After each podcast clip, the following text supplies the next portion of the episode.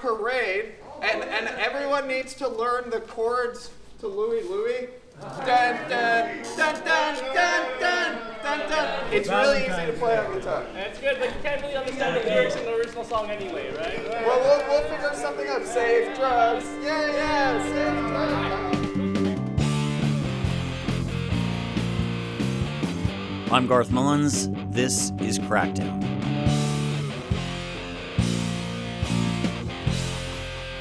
Episode 36. Some exceptions apply.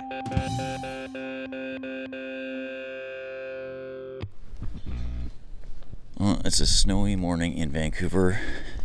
So much quieter out here when there's snow. You know, snow acts like acoustic paneling everywhere. It's January 31st, 2023, and I'm walking down Hastings Street, heading to the Vancouver area network of drug users. It's a walk I've made hundreds, maybe thousands of times, but today feels special. And let's see what I got here. Just about like I'd say a half gram, half gram of, you know, 90% pure heroin, old school, tan colored heroin. And um, technically, I'm perfectly law abiding citizen right now. Legally, there's fuck all the cops can do about it.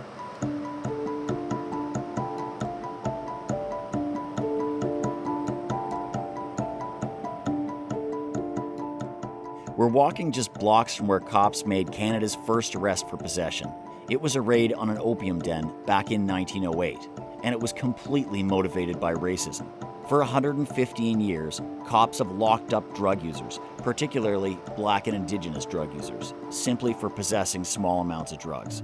But starting today, it looks like that's going to change. Decriminalizing possession of small amounts of fentanyl, cocaine, methamphetamines. Yes, that's right. On January 31st, British Columbia will allow adults to carry 2.5 grams of drugs, including opioids, cocaine, crystal meth, and MDMA. So I just thought I would walk around on the street just to feel the feeling, you know, like.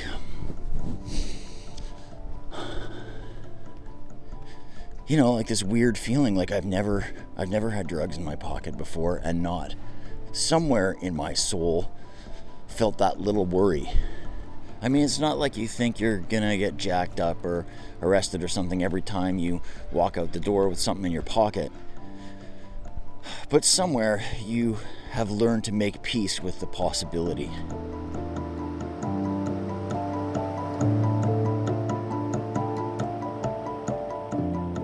On today's show, we're talking about decriminalization. British Columbia is now embarking on a three year pilot project to decriminalize the simple possession of small amounts of certain drugs, including up, down, side, and MDMA. That's opioids like fentanyl, crack, cocaine, meth, and ecstasy. The new policy is far from perfect, but that's not really what I'm thinking about as I head to the meeting at Vandu. What I'm thinking about is victory. Well, then please stand up. Hats off if you can. If you can. Hats off. Uh, this is where it all begins, folks. For 25 long years, we've been holding these meetings every single Tuesday. Uh, and Vandu's history of activism and organizing, the revolutionary spirit begins right here, Tuesday group, every single week. Thank you so much for coming. Thank you. Have a good meeting, folks. Maybe I could just uh, let folks know this is Alex DeBourge who works on the Crackdown podcast. Well, we've been recording around here for five years or so for the podcast, so I just want people to know that. Uh, I host the fucking thing, but uh, I got another job that Vandu gave me a couple years ago, which was to go into these these little rooms where the government is coming up with their little plans and uh, fight for a better option. You know, we knew that they were going to give us nothing but fuckery. So, like, when Vandu was meeting, when we didn't have a building like this, when we met in the park there, Oppenheimer Park, for the first time in like 1997, 98, that's the first time that I remember hearing this word decriminalization. That's 25 years ago. We never let the demand go. When Justin Trudeau got elected and he came to this place, uh, you know, came to this neighborhood and said, "Oh, I'm here to listen." Uh, you know, people said nice stuff, but I think it was Al Fowler was there, and Al said, "What about decriminalization?" And Justin Trudeau said, "Oh, don't hold your breath. No, no, no, we'll never do that." We and we said, "Well, we'll just see about that." we fought for this thing, and they they did not want to do it. They did not want to go in that room. The cops didn't want to do it. Nobody fucking wanted to do it. We made them do it. It's not good enough. We got to make them do it better. But fucking a community power, man. We fought. We got to take the W.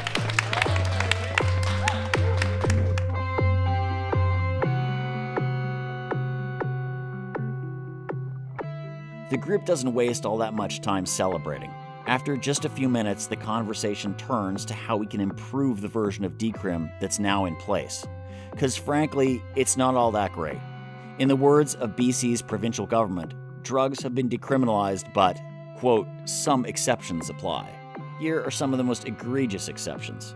It's still illegal to possess benzodiazepines, and a huge percentage of the down on the street has benzos in it. We don't know how the cops are going to handle that, but it's obviously a massive cause for concern.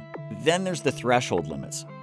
As a representative for Vandu, I watched the cops and government keep whittling down the amount that we're allowed to carry on us. It went from something pretty decent to something that's way too low 2.5 grams total. As in, all your drugs have to be under 2.5 grams. And for a lot of us, that just ain't enough. It's not going to work. Well, I was wondering for people with mobility issues who can't, Great. you know, make a trip downtown every day, like. Good point. Yeah. Good. We got to add that to the list. That's really, Yeah, I yeah. hadn't thought about that. Same with people. I've talked to lots of um, women and non-binary folks around the Banjo who say, I don't feel comfortable going to a dealer or engaging in the illicit market every day. I get someone to go for Every me and buy minutes, for both yeah. of us. So that's another example of like people take measures that they need to take uh, when they're engaging with the market, and by putting a cap on it at 2.5, they're potentially putting people at more risk and forcing Yeah, oh, yeah. people to engage more frequently Especially with the market dating. that they allegedly don't want people to engage with. Maybe the dodgiest thing about this policy change is that it preserves a prominent role for cops.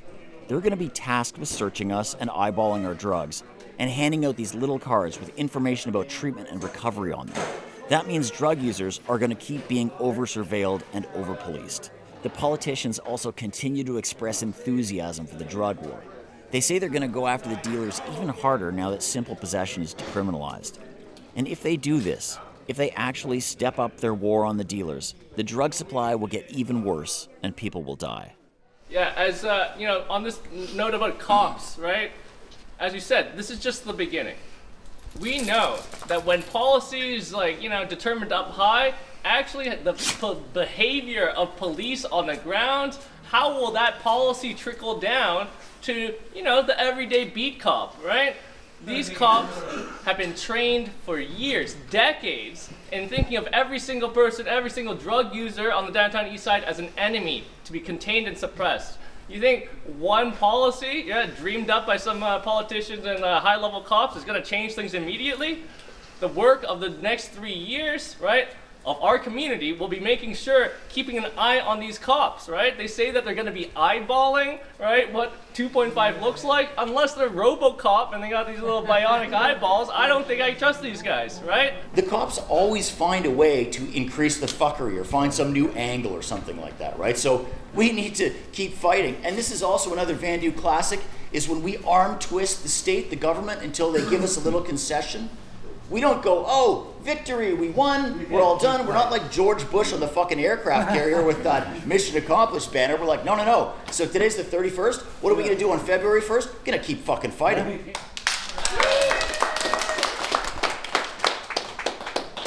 Okay, please, everyone, stand up. We're closing the meeting. Dave, could someone please end this out? Dave Ham, are you here? Dave. Could you end this out with a moment of silence, please? Everyone, Okay, everybody. quiet. Uh, at this time, we're going to remember those that have come before us and done all the hard work, and uh, I'm sure they're all resting in power, and that they're uh, looking at this day as a day that we actually had a win. So, if there's any of the names of those that are still suffering, or those that have uh, lost their lives to the drug war, war on the poor, colonialism, etc., now's the time to say their names. Teresa Tracy, Vincent,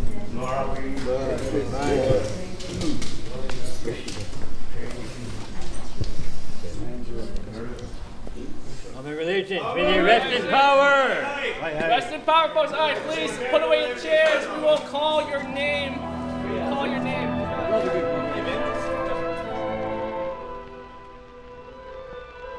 Papaver somniferum, poppy of sleep, source of opium and many derivative drugs such as morphine and heroin, all invaluable aids in the practice of medicine, all dangerous drugs of addiction.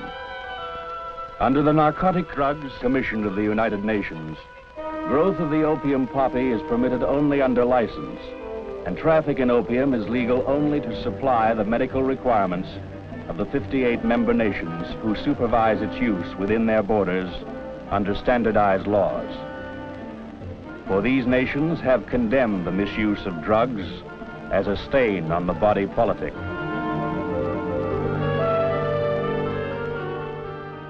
Okay, so we're just uh, down the street from Vandu. The meeting on decriminalization is just wrapped up.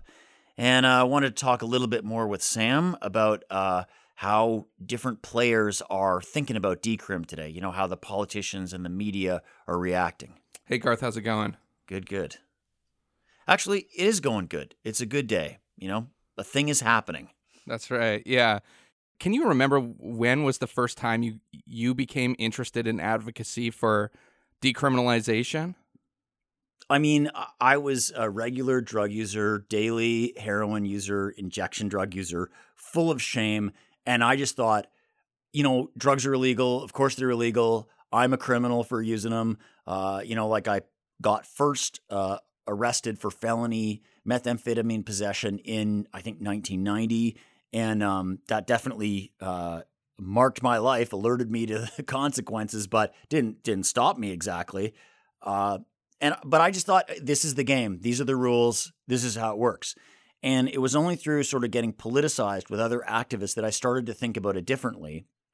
And the first meeting I went to uh, about decriminalization specifically, the meeting was called Decriminalize Heroin, and it was held on August the 8th, 1998. And uh, I, I actually made the poster for it, and the logo on the poster is where we got the Crackdown logo from. Uh, but that was a long time ago, and that was a previous overdose crisis ago. And the cops back then were running wild on all of our asses. And so the discussion there was how do we get the police out of our lives? And also, how do we stop dying from, uh, you know, what, what then was China White?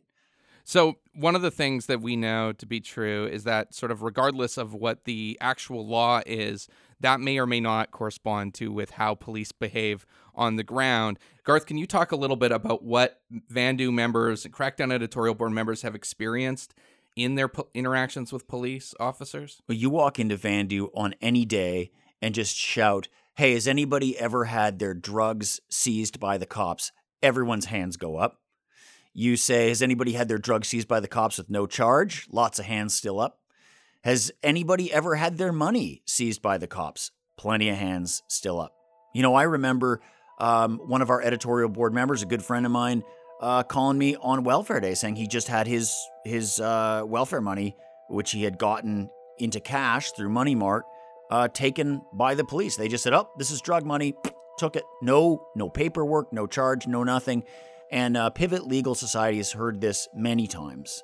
Um, it's very hard to prove, uh, but you know, uh, uh presumably, if there's no receipt, uh, that money doesn't go get entered into evidence. You, the cops don't say, "Oh, you can go reclaim it if you can prove where it came from." It just goes into somebody's pocket. We've heard this so many times that it can't be urban myth or people just talking shit. You know, there's got to be something to it.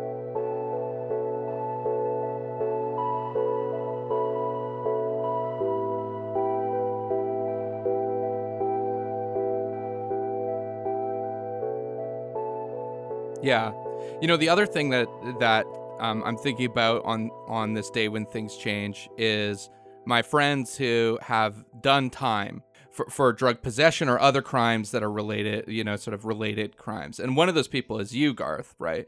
And others are members of our editorial board.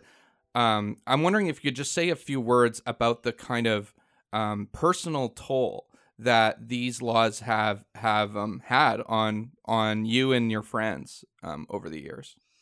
I mean, if you have to do something every day that risks your arrest and incarceration, including incarceration for sometimes a long period of time, um, that means you have to lead your life or a big part of it sort of outside of society.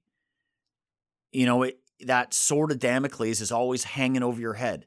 That the police could always jack you up, search you, find paraphernalia, find drugs on you, um, and it could it could change everything right in that moment.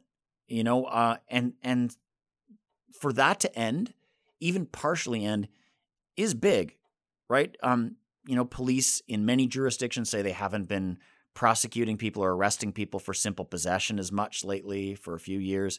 Um, that may be true, but the ability for them to still do it, that police discretion, that cop, if they just don't like the look of you, that they can mess with you, at least taking one of those avenues of messing with you away, um, that's a good step in the right direction. You know, and I, I think that makes a difference. Those are the things that make me feel kind of hopeful about today and excited about today. But then there's a lot of reasons that I don't feel as excited about today. I'm sure you feel the same way. And the first is maybe just say a little bit about do you know anybody for whom you think this is going to make a tangible here in Vancouver where we live for whom this is going to make a tangible difference in the amount of um, interaction they have with the cops on a regular basis? Well, according to the training video they made for themselves, they're not going to be taking the drugs off us, sending them to a lab to figure out what they are. They're just going to look at them and kind of just, I guess, ask us, what's this? And if we say Coke, they're going to be like, okay. And they'll look at it and they've sort of given themselves pictures to eyeball what does 2.5 grams of Coke look like, etc. And they're going to say, okay, well, this is over or under. And then uh, act, uh, I guess, if they follow the rules, they're supposed to not seize it, not charge you, and just let you go. Starting today, substance users in British Columbia caught with small amounts of certain drugs won't face arrest or fines as the province tries to deal with the opioid crisis. Instead of arresting users, police officers will hand out resource cards connecting people to social services and health supports. They are going to try and give people a uh, an information card that says where you can go to get help. Right? This is uh, you can you know follow the links to an online um, list of uh, fragmented list of uh, detox and recovery places for which there are long waiting lists, um, potentially from a card from police. We we had this. It sounds a little semantic, but we had this fight in the in the uh, committees that that sort of were involved in this plan about what kind of interactions police and drug users ought to have. And the police and the government said improved interactions. And we said less or no interactions. Uh, and improved interactions is what won the day in the final text, of course. So we lost. If a cop is going to suggest something to me, I'm likely to do the opposite. Mm-hmm. So if that cop comes up to me and sticks out one of these cards towards me on the street, I'm going to pull my hand back and let it flutter into the gutter. I'm not touching that thing, you know? Uh, it's just like, it's it's just not how it works. These the cops have been messing with us for years and years and years, all through the drug war. For 115 years, cops have been fucking with drug users. And just because of what's happened today doesn't mean that's all going to change. Doesn't mean that we're supposed to trust them or or anything. Like the idea of decrim in my mind is that the cops get away from us, not get closer to us with health information cards. That's just police creep into the healthcare system as far as I'm concerned. I think like when when you imagine decrim, or maybe when you and I imagine decrim, what we think about is that the police will stop harassing people and getting in their pocket over small time possession, right? That, this is what decrim is supposed to be, right? No role for the cops anymore. Not that the cops are like um, recommending or channeling you towards some alternative, some drug treatment or some medical help or something like that. Just that that they're not there at all. There's no interaction at all. That cops just have nothing to do with you anymore. That to me is decriminalization. No more cops, no more drug seizures, no more arrests, no more criminal records, no more courts, no more jails, no more your kids getting snatched because you have an illegal substance, no more getting fired for the same reason, no more getting evicted. Like all of those serious sanctions for the possession and use of small amounts of drugs, that ceases. That's what decriminalization is about for me.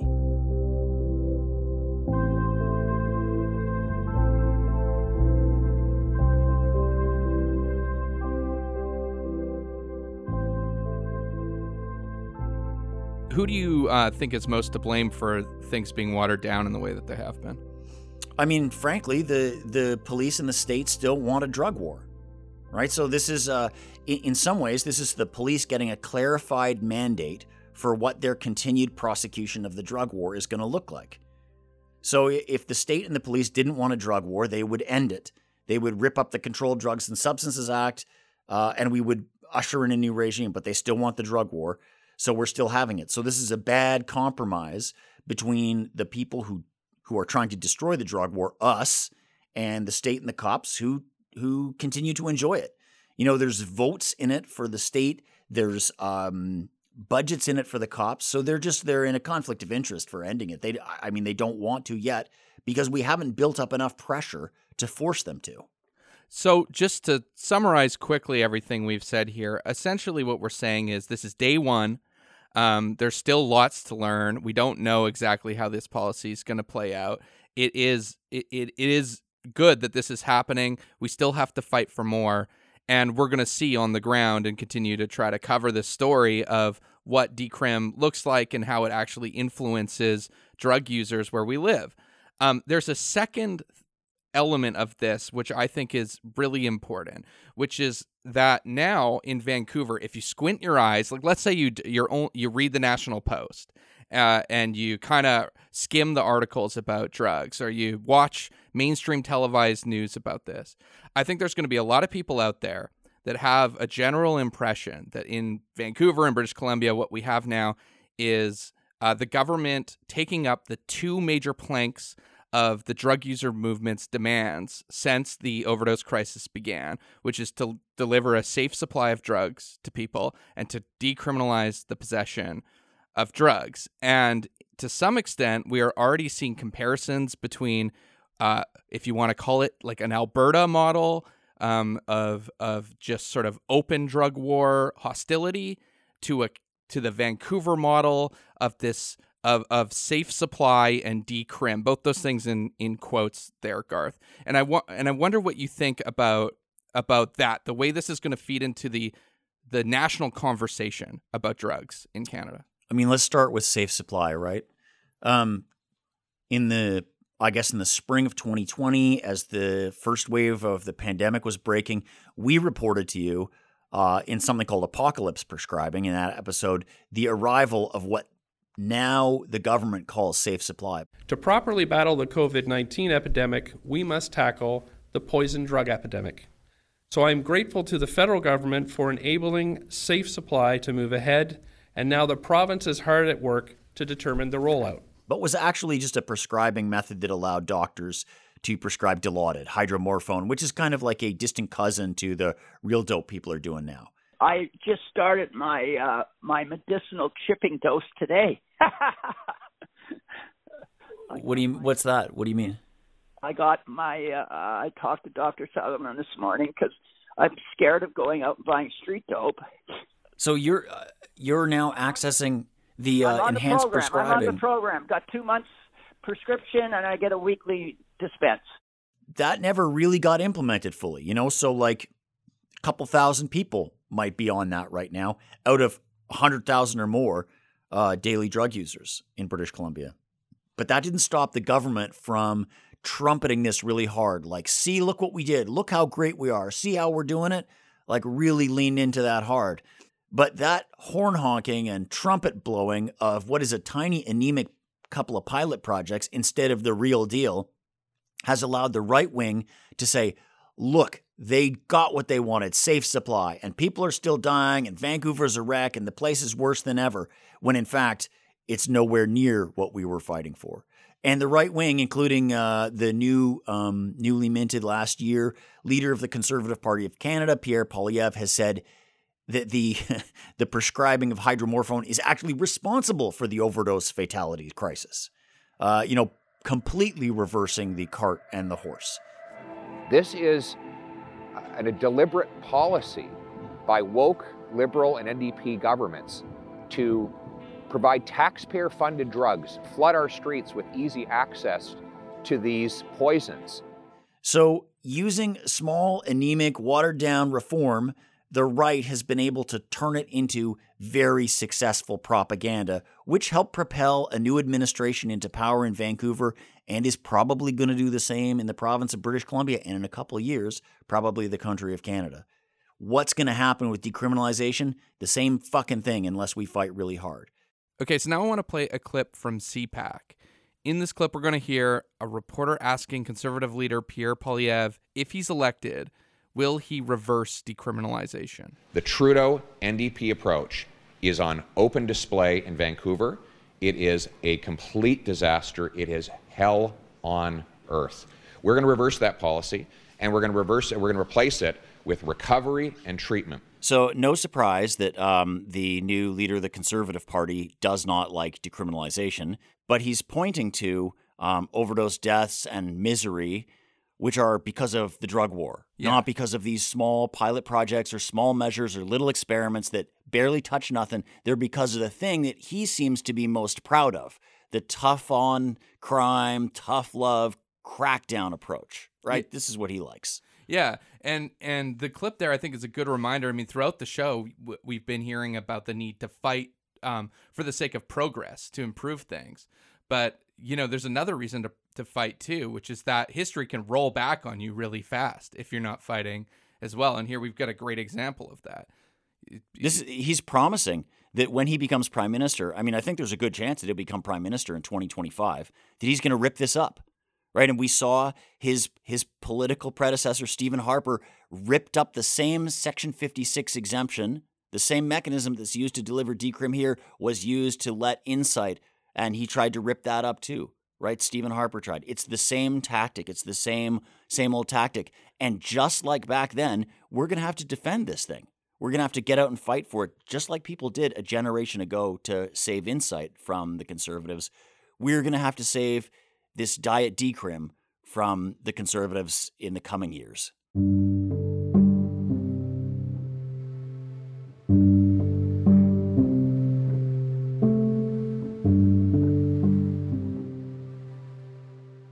Hear a clip now from uh, back in June of uh, 2022 um, uh, on the CTV program Question Period, where Evan Solomon is interviewing the then uh, Minister of Mental Health and Addictions here in BC, um, Sheila Malcolmson. Minister, how are, will Canadians and people in British Columbia, how will they know if this is working? You've got three years here. Is there a number that you say we expect the overdose deaths to fall by X number?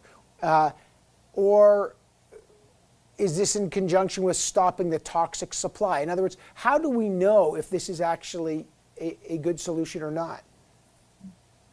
The work that's easier for us to measure is how many more addiction treatment beds we're able to stand up, how quickly we're able to chip away at the waiting list for them, how many more people we are able to connect with medication assisted treatment, prescribe safe supply, um, how many more visits we have to supervise consumption sites and testing centers. That's all much more measurable. So the the minister is saying the way to measure the success of decriminalization is how many treatment beds you're able to uh, stand up. She says. For us, for for Vandu, for the drug user liberation movement, who proposed and fought for this, this is about getting police out of our lives. So this is about like less arrests, less jail time, less uh, harassing us and carting us in the street, less uh, searching us, less seizing our drugs, less all of that. Yesterday, the government of BC held a press conference to roll out their new decriminalization plan. And at it, uh, Carolyn Bennett, the uh, federal minister of mental health and addictions, and Dr. Bonnie Henry, who's BC's provincial health officer, they both spoke about the topic of uh, stigma. Let's hear those clips. The stigma and shame around using drugs often means that people don't reach out to their friends or their family or their health professionals because they're afraid of the stigma that they're going to face. Through this exemption, we will be able to reduce the stigma, the fear and shame that keep people who use drugs silent about their use or using alone, and help more people access life saving supports and treatment. Do you think this decriminalization policy is going to stig- destigmatize drug users in British Columbia? I mean, I suppose in an incremental, in a very small way, it might. I mean, you think about it, uh, the operating instructions for stigma is the Controlled Drugs and Substances Act, right? That's where everyone gets their instructions from who's who's an other, who's an outsider, who's to be criminalized and locked up, and who's a regular, respectable civilian. Um, the fact that this partially exempts some people from that act is kind of like a partial uh, step away from stigma. Although I don't think that stigma and the ideas uh, that are rampant in governments and societies operate in exactly that way. Like you won't see a, I don't know, a 15% reduction in stigma or there'll be 2.5 grams less of stigma weighing on the scale or something. I, I, I don't know. Um, stigma is a lovely word for uh, government officials to use, though, because it's so nebulous and unmeasurable and it individualizes the problem instead of an idea that rests in the uh, capital cities of the province and the country or whatever. It's like, oh, it's in all of our little heads. Oh, it's our problem. In fact, stigma is our fault as drug users. It's us getting in our own way. If only we would have nicer ideas about ourselves, maybe we'd go get help.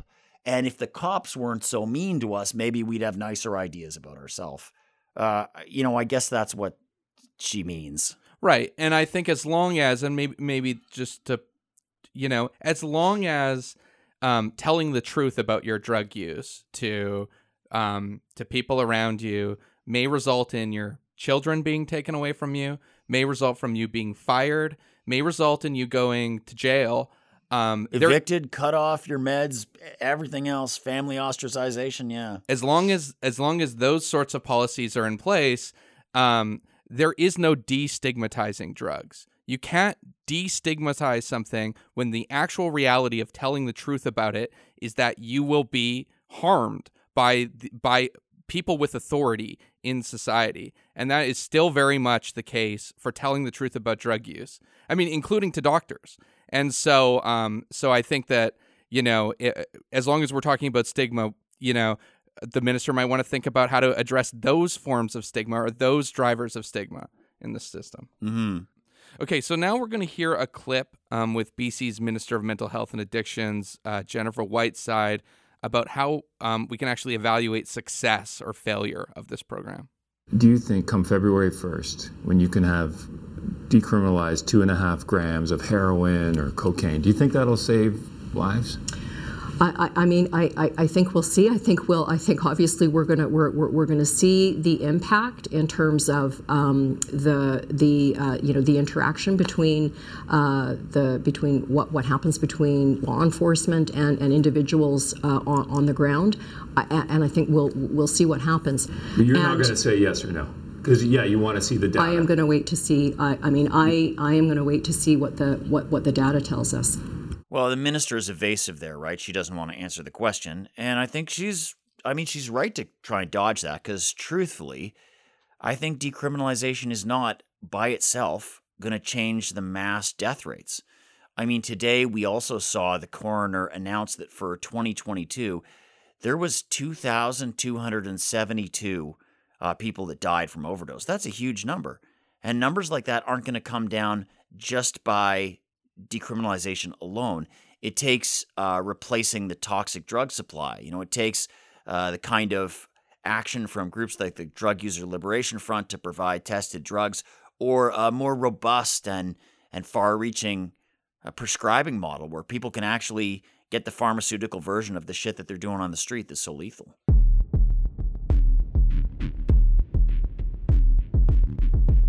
I know probably a lot of people listening are thinking, man, those babies in Vancouver, they got it so good. Yeah. Their people are getting to walk around with 2.5 grams. They always got some kind of reform they're talking about. And here's the people on Crackdown at VANDU dissing it and saying, oh, it's not good enough, this or that, right? I mean, let's address that. For one, my job as an organizer is not to celebrate the state when it hands a concession, is to fight for the next one. Yeah. You're always looking to the future. So you can never say that's good enough, let's stop. You always got to be fighting. Because if we'd stopped, we would have stopped at one safe injection site Insite, or we would have stopped before that at um, needle distribution, or we would have stopped before that at a small one methadone clinic in Vancouver, or whatever. So if we stop and say that's good enough and pat them on the back, we never get to the next thing.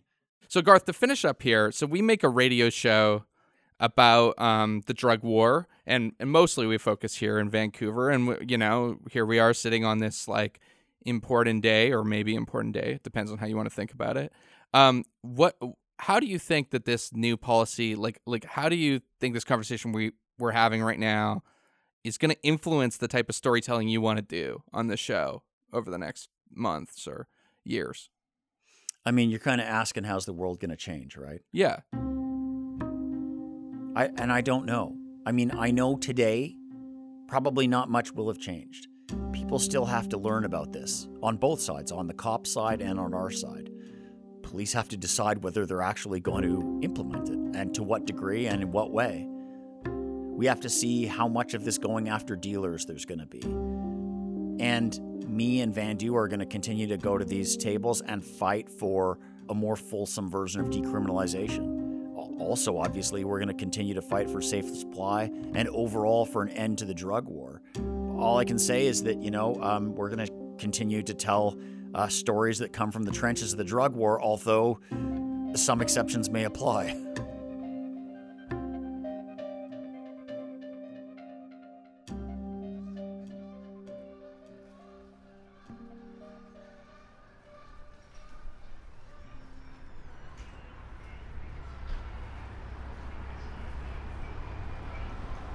Crackdown is produced on the territories of the Musqueam, Squamish, and Tsleil-Waututh nations. Our editorial board is Simona Marsh, Shelda Castor, Jeff Loudon, Dean Wilson, Laura Shaver, Raya Jean, and rest in peace, Dave Murray, Greg Ferez, and Cherise Kiwatin. This episode was conceptualized, written, and produced by Sam Fenn, Alexander Kim, Alex DeBoer, Lisa Hale, and me, Garth Mullins. Thanks to everybody at VANDU's Tuesday education meeting, including speakers Eris Nyx, Vince Tao, Dave Ham, and Caitlin Shane. Special thanks to Dave Ham for helping us with the cover photo.